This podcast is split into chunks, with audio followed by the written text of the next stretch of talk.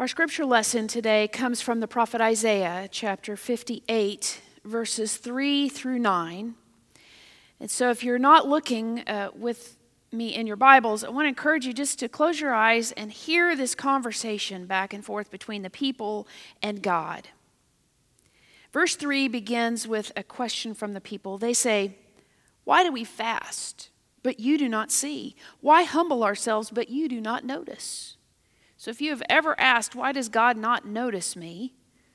This is the question that they're asking. Then God responds, Look, you serve your own interest on your fast day and you oppress all your workers.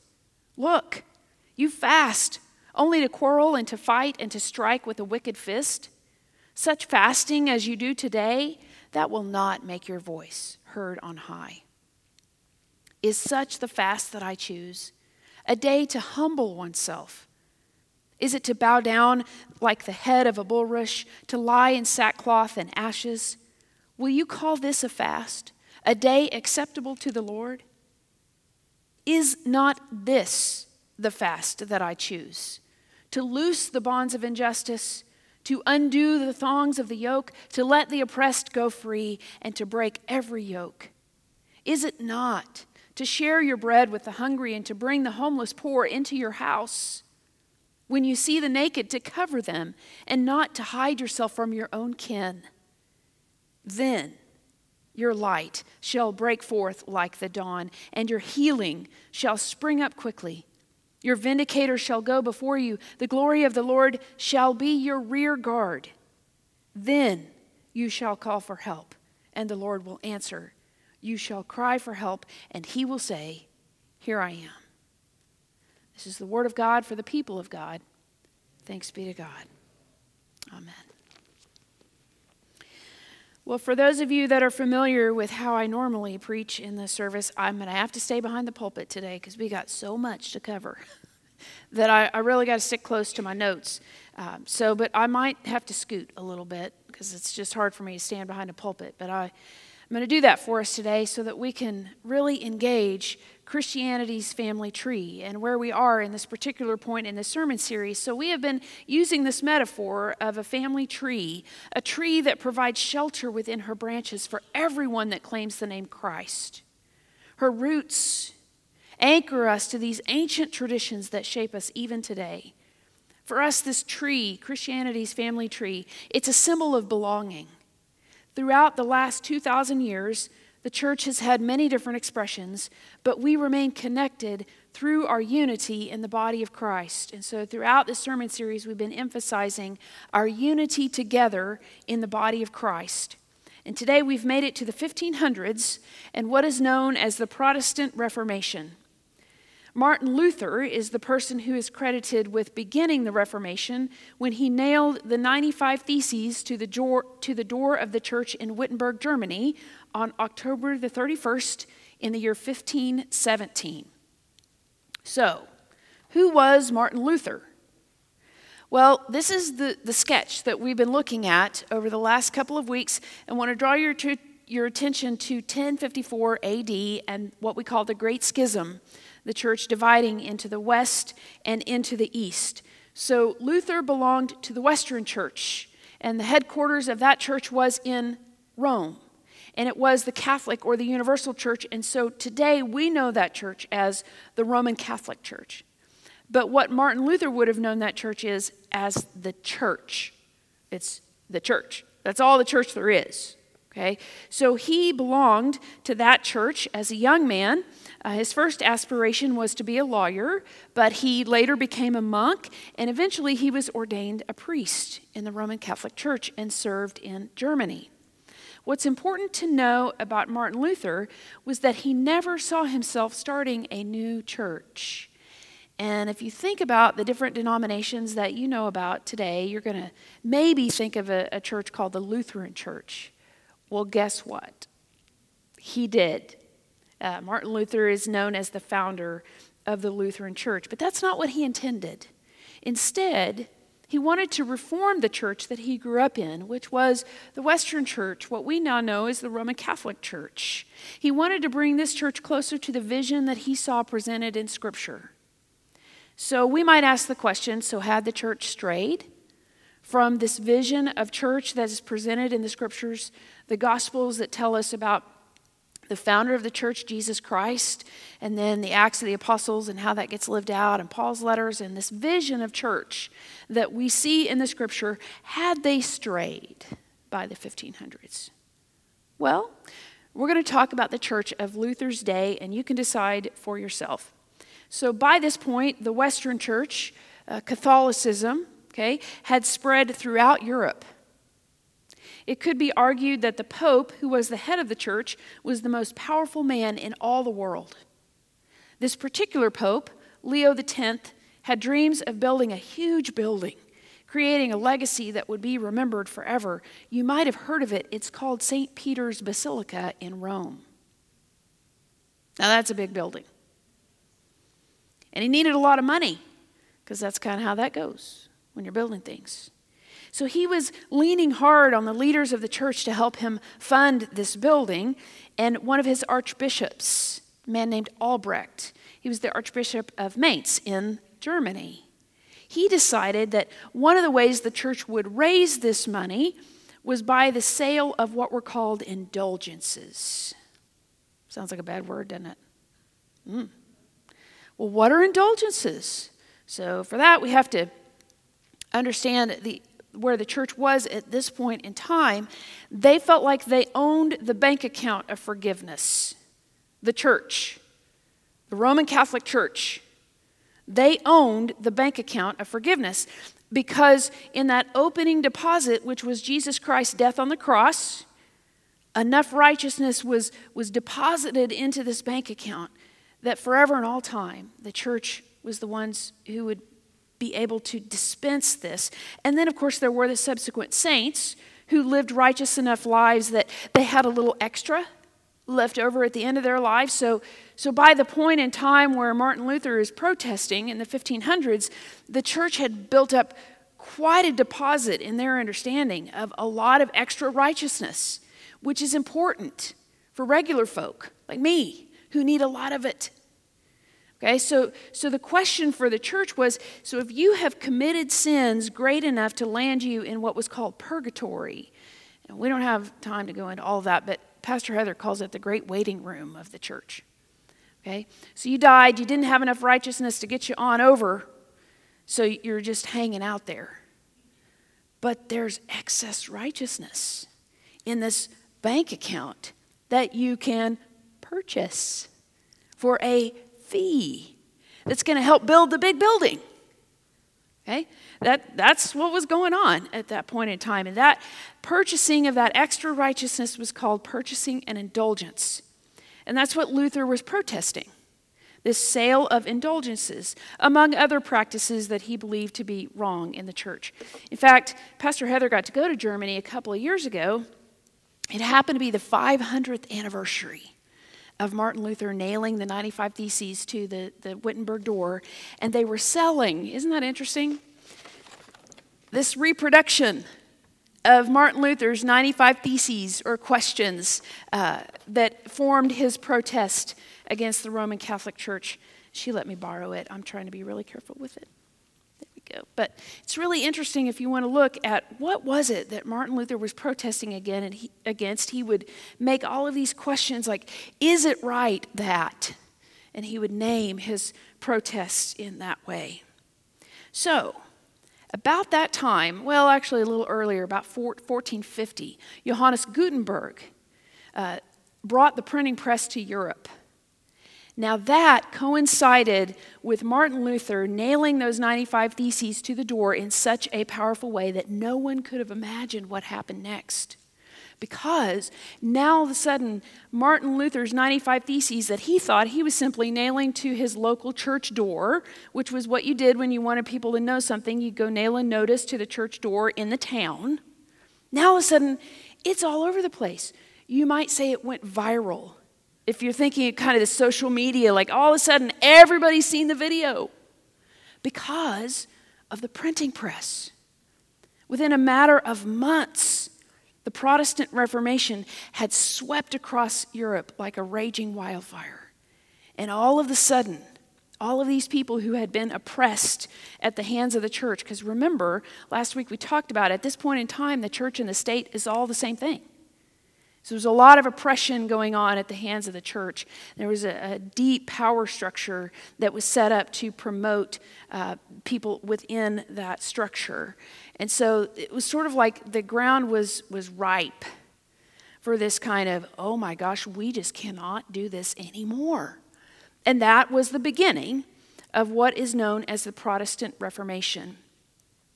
There are three foundations that Martin Luther brought up in his protest that have become foundational beliefs for us because you know what we are? We're Protestants because we're a part of this line that Martin Luther began by protesting and through this Reformation. And these foundational beliefs, I want to share with you just three of them today that really mark a difference between uh, what was the Roman Catholic Church and is still today um, and this, this break that Luther had, and then began a, a break even after that. Foundational Protestant beliefs. Number one is called the priesthood of all believers. In Luther's day, priests reserved the work of the church for themselves. You could say they protected it because they really believed that since they were the ones who were set apart by God for ministry, no one else could be trusted to do the work of the church that that's something that only the priest could do. Luther found this approach to be contrary to what he read in Scripture. He challenged this belief by asserting that, and I quote, we are all consecrated priests through our baptism. And for those of you who are deeply United Methodists, one of the things that, that you'll remember is that we still believe that today. That, that all of us have a call to ministry that is given to us in our baptism and that the work of God through the church belongs to all of us. So that was really foundational for Luther to assert this. He challenged the idea that a priest must intercede for us in our relationship with God. Instead, he said, We're all priests, and we can approach God directly. That means we can have a personal relationship with God. So this was, this was a huge shift. And it's known to us now as the priesthood of all believers, and it's something that we go, oh, yeah, that's right. That's right. We all have a role to play in the body of Christ. Second foundational belief, Protestant belief, is called Scripture alone. Martin Luther was using the Latin and he called it sola scriptura. And what that meant for him was that only Scripture can serve as the foundation of right belief and therefore right action. You have to remember that in Luther's day, most people were not literate. There weren't books, so you didn't read. Okay? And as a part of the Reformation, Luther translated the Bible from Latin into the common language of his people, which would have been German. And the printing press, this brand new technology, had made it possible then for this Bible to be printed and available to people. And as they're learning to read in Europe, do you know what most people bought as their very first book? The Bible.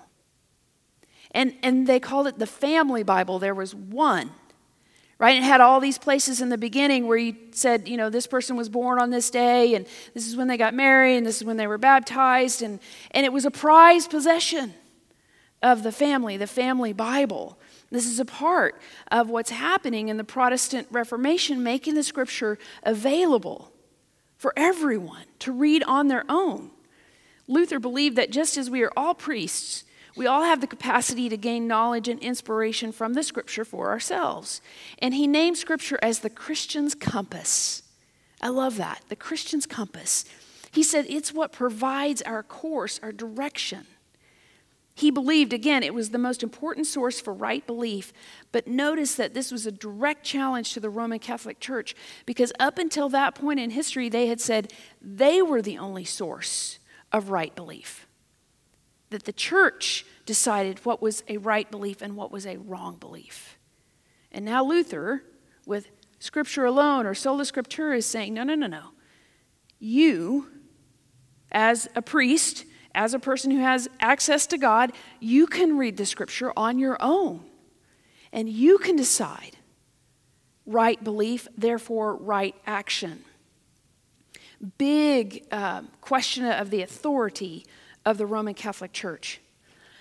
Finally, it's what we now call justification by faith, but uh, Martin Luther would have called it sola fide or only faith. So, sola scriptura, sola fide. It's kind of the cry of the Reformation. So, as Luther studied the scriptures, he believed that the church had lost sight of what he saw as central truths of Christianity. The most important truth for Luther was what he called the doctrine of justification. How is it that someone who is not fully righteous can be made righteous and stand in the presence of a holy God? How does that happen? That act of, of making someone who is not righteous righteous, that's called justification. Okay? Making that person right before God. How does that happen exactly? And so for Luther, he would say that happens by faith alone. He taught that salvation is completely a gift of God's grace, attainable only through faith in Jesus as the Messiah.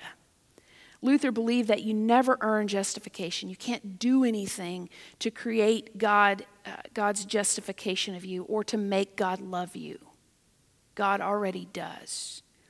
And that when you respond to that through faith, you are made right by God. Okay? You can't buy it, as was the case with indulgences. And so it was a huge protest that Martin Luther was saying, no, you don't need the church and you don't need that bank account because you are justified by faith. It's a gift, and it always will be. Are those things that we hold on to today? I mean, we're, yeah. Yeah, those are important parts of our belief. And so you ask yourself, what was the result of Martin Luther's protest? Those are some of the results that are very precious to us. But this is also the result. Oh my. you know, a lot of you have asked me over the years, so why do we have so many denominations? You know what the simple answer is? Martin Luther. Because once you open up that Pandora's box, it's really hard to put it back in, right? And so that's a part of the Protestant Reformation. I want to back up for just a moment and take a closer look at today's scripture because a lot of times we think that Martin Luther's contribution was his protest, that he was protesting the hypocrisy of the church. But just a brief look at our scripture is going to show us he's not the first person to protest hypocrisy. Lots of people have been doing that throughout the years and continue to do that. In fact, the prophet Isaiah, he's really pushing on this idea of hypocrisy. And, and can you really say that and do something else? If you say that this is who you are and this is what you believe, and you act a different way, that's not okay. Those two things need to line up. They need to have what's called integrity. Isaiah is pushing on that. Notice the question he asks Will you call this a fast? a day acceptable to the Lord, that you would fast and then you would go oppress your worker. How does that happen? Right? He says, No, no, no, no. If you're going to please God, your fast or your religious behavior or sacrifice must result in justice. And he says that that justice looks like the oppressed will go free, the hungry will have bread to eat. And then he says this the homeless will find a home. Don't we all want that? The homeless to find a home? among you. Whoa. How many of you all see folks out beside the expressway with their little cup? And we hope they find a home, don't we? Among us. Okay? That's what Isaiah is saying. The fast, the religious behavior, the sacrifice that you're making can't just be in word only. It's actually got to result in something that's transformative for those who need it the most. He says, Then and only then, when you call to God for help, will God answer, Here I am. If, if you're not going to put your money where your mouth is, then don't expect God to respond. It, that's what Isaiah says. So, so here's Martin Luther. He's kind of saying the same thing. You know, like, that's not okay. The church shouldn't be in the business of extorting money from people to build a building just because they feel guilty that they can't get to God. We should make that possible for them to get to God. That would be the generous, gracious, and right thing to do. So his contribution is not his protest. It's actually his insistence that authority rests outside the institution. Hmm. I might ought to say that again. He insists that authority rests outside the institution, outside the church.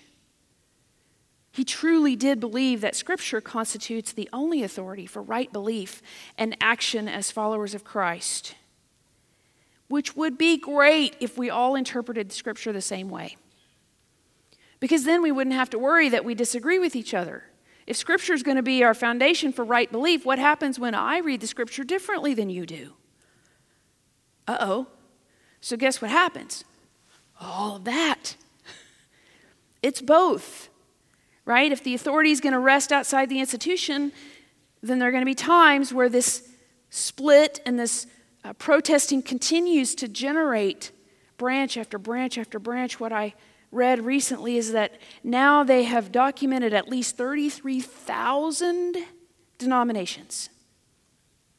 33,000. Thank you, Martin Luther. Wow. Friends, it's not a split when Martin Luther nails those 95 theses to the door, it's a splinter. It just, pff, after that. So, Phyllis Tickle, a few years ago, like 2007, I think, she wrote this book called The Great Emergence, and she offered a theory in her book that the church goes through a great upheaval every 500 years. The first upheaval she names is when Constantine makes Christianity the official religion of the Roman Empire. And we talked about that the first week of this series. The second great upheaval of the church is in 1054 when the church splits east and west. It's called the Great Schism, and we talked about that as well. The third great upheaval of the church is known as the Protestant Reformation, and we've talked about that today. If she's right, do the math. 500 years, we might be in the middle of another great upheaval. I happen to think she's right. Because with each passing year, I feel more certain that church for my grandchildren will look nothing like the church of my grandparents. And that pains me. At the 940 service, I actually cried. I didn't even expect it. It's just that I love the church so much, and, and I love the old hymns of the church, and I love all our traditions, and I love our buildings, and I, I just love what we do. In fact, you could say I kind of put all my eggs in this basket. I'm not prepared to go do anything else for a living. You know, I mean, I need this to work. And I just don't know that it's going to look in 20 years like it looked 20 years prior. I think within the course of those 40 or 50 years, we're going to see church look very, very different. So, five years ago, when I came to be your senior pastor, I can tell you that scared me to death. Because I thought, oh my goodness, what are we going to do? I mean, the United Methodist Church is an institution, right? It's church with a capital C. And if that changes, what does that look like? But I don't know. Over five years, I've seen some of those changes, and I see them coming even more rapidly now, and I get kind of excited. You know, I'm like, well, we don't have to do it the way we always did it. You know, the seven last words of the church, we've always done it that way before. Like, you might have, but it doesn't matter now. It's going to be something very, very different. I mean, I still catch my breath, but it's more of an exhilaration this time, kind of like right before you jump off the high dive. You know, like, ooh, what if we really are living in the fourth great upheaval of the church? What an opportunity that is for us. What do you think? By nailing his 95 Theses to the door, Martin Luther decided to stir it up. He stirred it up, didn't he? In fact, he kind of like ran from the back of the diving board straight off the end. Whoa, here we go. Because, friends, there is no way he could have known what was going to happen. When he nailed those 95 Theses to the door, he just thought that was going to be something, you know, maybe there'll be a little scuttlebutt there in Germany. But my goodness, It opened it up really all across the known world at that point in time. And here's the thing he finally got restless enough with the status quo to take a risk on something new. And you know that in your own life, don't you? You finally have to go, okay, we can't do this anymore. We're going to have to do something different. And then sometimes, right, new things open up in beautiful ways that you could not have expected. Now, I realize that makes us uncomfortable, and it should. And I'm okay if we just sit with the discomfort for a while. You've already, I've shed my tears, you know. I long for the church that I grew up in, the church that I knew. I'm sad. I, I really think we're in the middle of something else. I think it's coming. So I'm kind of excited about that. I ask you this morning the question what do you think? Do you think we might be in the middle of the fourth great upheaval of the church? And if we are, how does that change your prayers? How does that change your presence, your service, your witness, and the ways that you participate in church? Next week, we're going to talk about how the founder of the Methodist movement, John Wesley, chose to respond to that question. But today, we just kind of need to sit with it and let it be for us a source of discomfort, but a source of possibility. And in that, God can do great work, I'm certain. Amen.